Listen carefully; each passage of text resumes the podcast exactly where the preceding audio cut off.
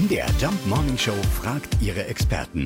Fakt oder Fake? Ja, gefühlt sind wir ja eigentlich die Umweltpolizei hier in Deutschland, aber man hört immer wieder, dass ausgerechnet wir mehr Müll machen als alle anderen Europäer. Christian Langholz ist vom Umweltbundesamt. Ja, stimmt, sind wir Deutschen echte Müllschleudern? Die Frage ist nicht so leicht zu beantworten. Wenn man sich bei Eurostat, also dem Statistischen Amt der EU, die Zahlen zum Abfallaufkommen anschaut, dann steht Deutschland tatsächlich auf Platz 1. Allerdings muss man die Zahlen auch differenziert betrachten. Denn Deutschland ist beispielsweise eines der am dichtesten besiedelten Länder in Europa mit einer hohen Wirtschaftsleistung und hohem Konsumverhalten. Es ist klar, dass dort mehr Abfall anfällt als in weniger besiedelten Ländern.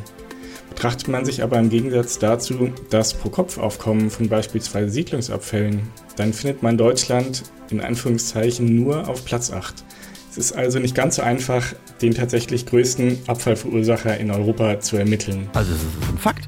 Kein europäisches Land macht so viel Müll wie Deutschland. Wenn wir das Pro-Kopf-Aufkommen pro Haushalt aber anschauen, sieht das schon ein bisschen anders aus. Wie so oft muss man also genau hingucken, um die Zahlen richtig zu interpretieren. Fakt oder Fake? Jeden Morgen um 5.20 Uhr und 7.20 Uhr in der MDR Jump Morning Show mit Sarah von Neuburg und Lars Christian Kade.